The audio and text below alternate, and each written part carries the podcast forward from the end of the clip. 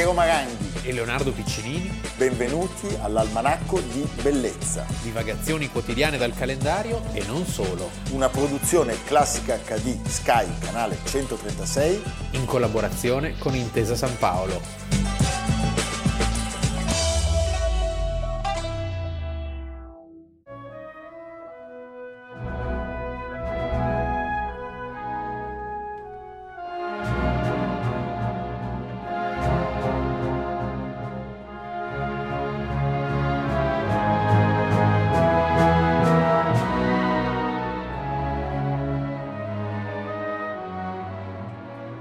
Almanacco di bellezza, primo maggio, abbiamo iniziato con i Vespri siciliani di Giuseppe Verdi per entrare in argomento, ma prima ricordiamoci sempre che lui è Leonardo Piccinini e lui è Piero Maranghi. Sono sempre Piero Maranghi. Purtroppo. E, sì. e voi siete sempre di più, perché questa trasmissione ha ormai un audience stellare. stellare. Cioè alla visione permanente di mia madre si sono aggiunte tre cugine. Quindi i parenti sono... Sono i parenti. Sì. Eh? Beh, tu hai molti parenti, quindi... quindi anche tu però, io so che a Modena abbiamo delle vette sì, sì, di sì. ascolti. Modena si ferma, eh, la, la, città si ferma. La, la città si blocca.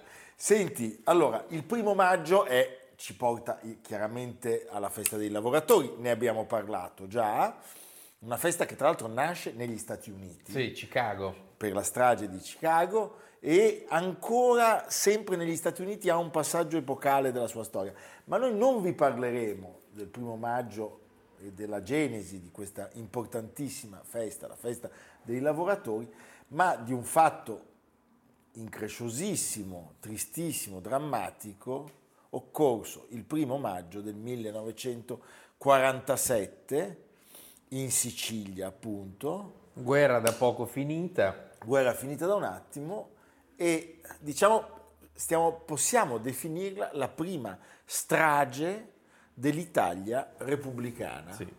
C'è un Turiddu di mezzo. C'è un, un compare Turiddu. Un compare Turiddu. Per andare alla cavalleria sì. rusticana. E noi un personaggio veramente incredibile. Da, da... Stiamo parlando della strage di Portella della Ginestra. Della Ginestra. Sì, che è un luogo alle spalle di Monreale, sopra sì, Palermo. Sopra Palermo, perché in questo luogo, che poi è diventato un simbolo delle lotte dei lavoratori, dei, dei loro diritti. Emanuele Macaluso era spesso protagonista dell'anniversario del primo maggio, sempre sul ricordo di Portella della Ginestra. Uomo straordinario che manca molto a questo paese. Allora, cerchiamo di costruire un po' lo scenario di questa, di questa tragedia. Eh, la guerra, come ha detto giustamente Leo, era finita da due anni. In Sicilia finisce per prima, perché nel 1943 c'è lo sbarco. Ed è uno sbarco che è molto favorito anche, sappiamo, da quegli ambienti. Così si dice, sì. Beh, insomma, diciamo sì. che gli si americani... diceva addirittura che la, si volesse aggiungere una stella. Una stella, sì. questo era il sogno eh, dei, anche dei separatisti. Cioè la verità è che nel momento della caduta del fascismo non si sapeva bene quale sarebbe stata la configurazione del futuro, cioè sarebbe stato uno Stato ancora come l'Italia di prima, eh, monarchia o repubblica. Per cui c'è un momento in cui la Sicilia vuole giocare un ruolo indipendente e c'è addirittura un partito che poi diventerà un movimento clandestino eh, Levis, esercito volontario per l'indipendenza della Sicilia. Il partito si chiamava MIS, anche se non aveva alcun uh, paragone in relazione con il movimento sociale, che era MSI. Beh, diciamo che c'era un grande odio nei confronti dei comunisti come elemento sì. comune. Sì, c'era tutto un gruppo di notabili prefascisti soprattutto e eh, di mafiosi. Di mafiosi che volevano mantenere lo status quo sostanzialmente, quindi il latifondo, cioè chiaramente sai, con la fine della guerra e l'arrivo della Repubblica eh, si pensava a una riforma agraria che chiaramente toccava i diritti di alcuni pochi potenti. Già qualcosa era successo perché c'era stata una parziale riforma che assegnava sì. i campi incolti, abbandonati a, eh, in piccole frazioni ai contadini stessi. Ecco, in questo clima ci sono delle elezioni prima del 48, cioè ricordiamo gli italiani avevano votato una volta sola nel 46 per decidere tra monarchia, monarchia e repubblica, e, repubblica. Sì. e per in eleggere, Sicilia aveva vinto la monarchia tra in l'altro. Sicilia aveva vinto chiaramente soprattutto aveva vinto la monarchia nelle città mentre i contadini che si stavano eh, spingendo verso la eh, sinistra eh, erano dalla parte della Repubblica. Repubblica. Il nostro protagonista, Salvatore Giuliano, votò per la Repubblica. Votò per la Repubblica. Ed era tra i separatisti favorevole alla Repubblica. Che cosa accade? Che c'è un blocco politico che dichiara di voler liberare la Sicilia dal latifondismo, dalla mafia e dal separatismo. Arriviamo al primo maggio, quel giorno quasi 2000 tra contadini sì. e braccianti si trovano a Portella della Ginestra, questa località montana di cui ci ha parlato Leonardo nell'entroterra del Palermitano, perché celebrano la festa dei lavoratori e vogliono anche manifestare proprio contro il latifondismo e quindi a favore dell'occupazione delle terre incolte per festeggiare la recente vittoria del blocco sì. del popolo alle elezioni e non solo. E poi perché si mangiava. Bravo, si aggregano anche molte persone che in quello stato di indigenza terribile di quei momenti drammatici sapeva che andando a questa festa avrebbe trovato anche qualcosa da mettere sotto i denti un pre-festa dell'unità, potremmo sì, dire. È così. Ricordiamo, il primo maggio, peraltro, non si festeggiava più. Sì, perché era stata una festività abolita dal regime fascisti. che la faceva coincidere con il Natale di Roma. Il 21 aprile. 21 aprile. Capisci? Loro arrivano dorso d'asino, piedi. a piedi, eh?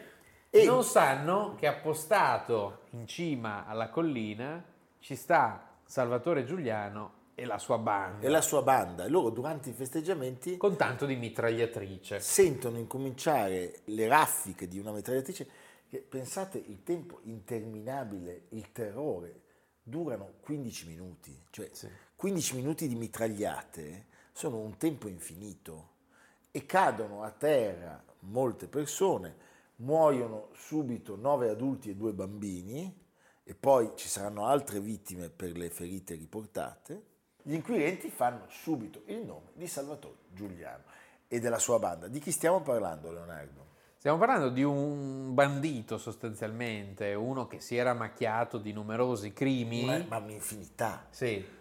Cioè, tipo 300, 340 morti. E eh beh, sai, cioè, era uno... si andava per il sottile nella Sicilia di quegli anni.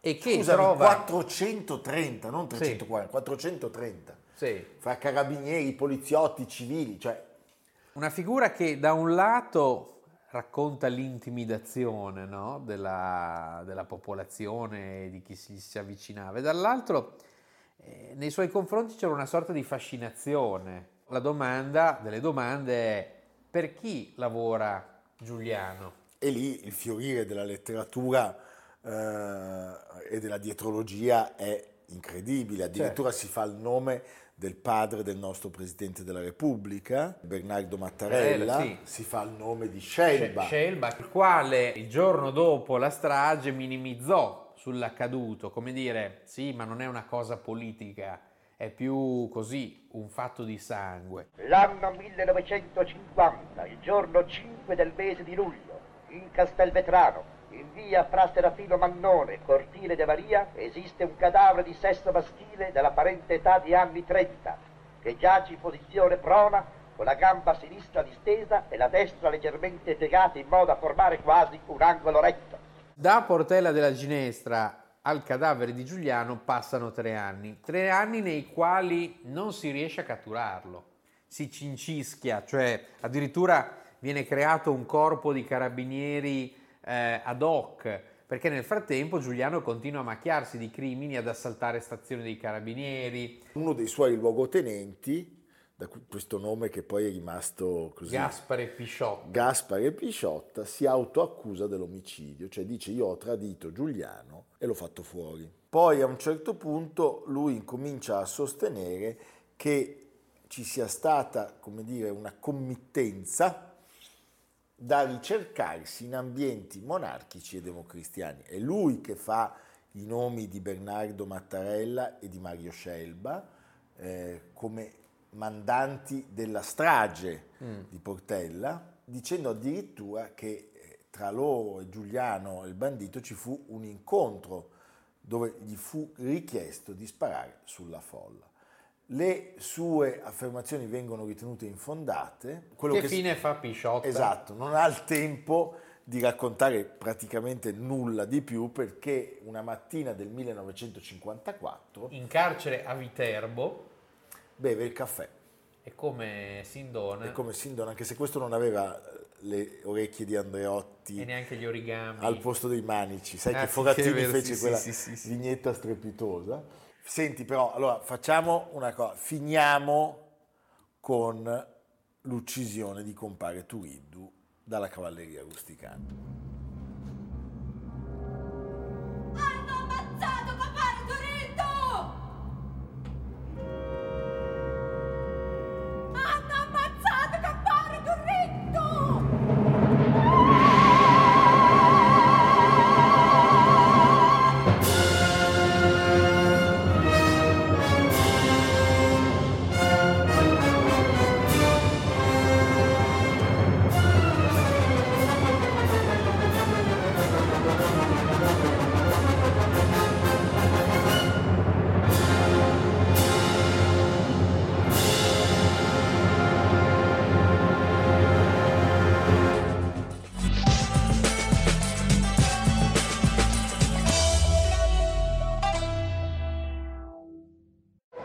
Attenzione, Senna. Senna è uscito incredibile, incredibile. In piena velocità. Incidente volentissimo, pezzi che volano ancora. Bandiere gialle. Leonardo, in questa seconda parte dell'almanacco di bellezza noi parliamo di sport, lo facciamo, non spessissimo, però io credo che ci siano nella storia dello sport delle stelle luminosissime che per la loro bellezza, per la loro eleganza, anche per il loro coraggio, per lo sprezzo del pericolo e per quello che hanno rappresentato. Beh, sono dei protagonisti, sono della, dei società. protagonisti della società. Esatto. Sì. Abbiamo iniziato... Una canzone di Lucio Dalla, 1996, Ayrton. Ayrton. Abbiamo iniziato con quella drammatica giornata, era il primo maggio del 1994, alle 14.17 la Williams Renault, cioè Williams è l'involucro, diciamo, la carrozzeria, Renault era il motore, di Ayrton Senna si schiantò alla famosissima curva del tamburello di Imola, di Imola, il Gran Premio di San Marino. Il Gran Premio di San Marino perché quello d'Italia, come è noto, si corre a Monza. Sì, che adesso è tornato. È Imola. tornato da, da poco e si, si, si, si, sono corsi, mi sembra... Un bel circuito quello di bellissimo. bellissimo. Eh, perché raccontiamo questa, questa, vicenda? Perché Ayrton Senna da Silva perde la vita quel giorno Certo una giornata veramente Terribile, drammatica quella perché, perché, era morto nelle prove un pilota austriaco Ratzenberger sì. e Senna anche qui aveva dimostrato tutta la sua sensibilità, la sua partecipazione. Senna è di una gran famiglia eh, di San Paolo, nasce nel 1960, passione viscerale da bambino per i kart e a Interlagos, pochi passi dal grande circuito, Interlagos e San Paolo, c'è un cartodromo in cui si sono formati tanti dei grandi protagonisti, da Fittipaldi, Piquet, Barrichello. Cioè un c'è una grande scuola brasiliana. Una grande scuola. Diciamo che, voglio dire, il Brasile annovera tre piloti che hanno vinto il mondiale, appunto. Nelson, che... Piquet, Nelson Piquet diventa un po' il modello. Nelson Piquet corre con Bernie Eccleston in questa scuderia che era la Brabham, certo. che oggi non esiste più e Ricordiamolo dice... così per dare un elemento, fondata dal signor Brabham, che dopo aver vinto due mondiali, mi sembra sulla Tyrrell, ma forse ho detto una stupidaggine, sulla Lotus, ne vince uno sulla sua macchina. Ah, cioè, perché sai che gli, ingle- gli, inglesi nella storia della Formula 1, mi, mi spiace dirlo, l'Italia ha vinto 19 titoli, largo quanto, poco meno di una ventina, che sono tipo 17 la Ferrari, sì. e due l'Alfa Romeo, i primi due. Poi l'Alfa Romeo, si, l'Alfa Romeo si, ritira dalle corse, si ritira dalle corse e dice noi dobbiamo fare le, le macchine per il popolo, ah, certo. per, per la, il boom economico. Gli inglesi, mi spiace dirlo, credo ne abbiamo vinti quasi 40. Sì, sì, pazzesco. Cioè inventavano Beh, case automobilistiche. McLaren. Ma sì, ma, certo, la Williams stessa. Sì. Comunque, scusa eh, se sto interrompendo. Eh, eh, Senna cresce un po' con questo modello di Piquet e in qualche modo vorrebbe entrare anche lui alla Brabham. Poi Piquet, non si sa se sia vero, che, dà la colpa alla Parmalat, che non voleva due brasiliani insieme. Questa è la, la vulgata. Nel 1984 è finalmente il momento di Senna, il quale tra l'altro da San Paolo si era trasferito a Londra in condizioni anche abbastanza così precarie, pur di stare a stretto contatto con il mondo dei motori, entra alla Toleman, e fa subito dei numeri. E il suo eh, palcoscenico da allora e per sempre, perché Monte Carlo. Eh, lui ha il record tuttora imbattuto di vittorie sei, a Monte Carlo. Sei vittorie a Monte Carlo. Monte Carlo 1984, in prima fila la McLaren di Alain Prost, la Lotus di Nigel Mansell e poi ci sono Niki Lauda, René Arnoux. Questi... Piove e lui arriva secondo. Piove e quando... l'asfalto non contiene più la pioggia e quando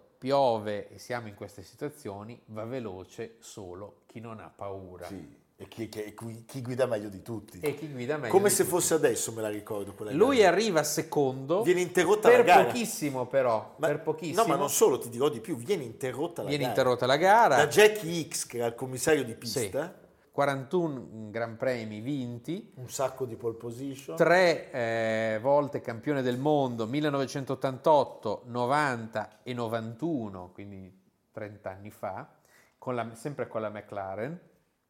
E... Ahimè non, non, siamo riusciti a vederlo in Ferrari. No. Sarebbe stato, secondo me, eroe nazionale brasiliano, Ci più di Pelé. Tre più giorni di, Pelé. di lutto. Sì. Quando lui morì, tre giorni di lutto. Sì, sì perché era un po' il simbolo del riscatto no? per i brasiliani nella, nell'agone internazionale, l'idea a, che questo... Qui... Ascoltiamolo parlare in italiano. Eh, cerca di bilanciare un po', di equilibrare un po' la vita da tutte le parti del mondo.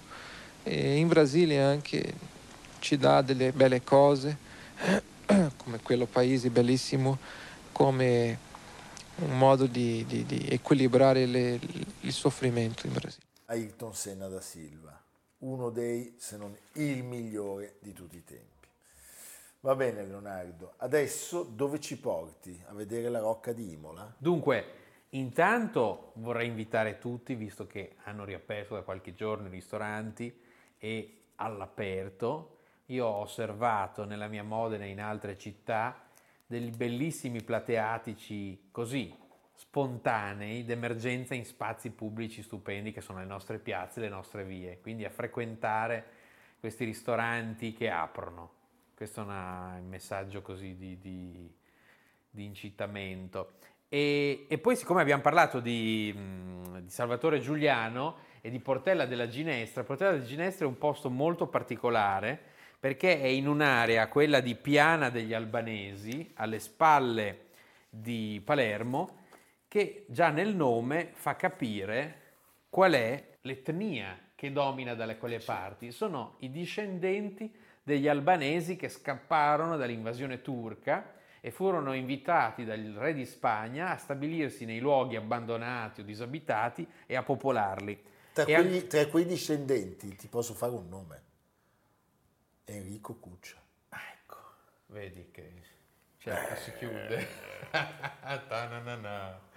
ecco, e popolazione parla un dialetto albanese, cattolica di rito greco, le feste, le celebrazioni si svolgono secondo l'orientale rito bizantino e anche le chiese, ci sono due chiese particolarmente belle a Piana degli Albanesi, con l'iconostasi, cioè con tutta la liturgia tipica del mondo orientale. E comunità di rito greco-bizantino, fieramente orgogliose delle loro lontane origini, circa 100.000 persone, pensa, sparse in sette regioni del centro-sud, anche se è la Calabria, in particolare la provincia di Cosenza, a vantare la maggior presenza di questa comunità. Forse pochissimi sanno che uno dei padri della patria, Francesco Crispi, per ben due volte presidente del Consiglio, era albanese di origine palermitana. Meraviglioso. E con questo nome, Crispi, Crispi. Evviva vi salutiamo. tutti A in domani. Sicilia. A domani. Almanacco di bellezza a cura di Piero Maranghi e Leonardo Piccinini. Con Lucia Simioni, Jacopo Ghilardotti, Samantha Chiodini, Paolo Faroni, Silvia Corbetta. Realizzato da Amerigo Daveri, Domenico Catano, Valentino Puppini, Simone Manganello. Una produzione classica HD, Sky Canale 136 in collaborazione con Intesa San Paolo.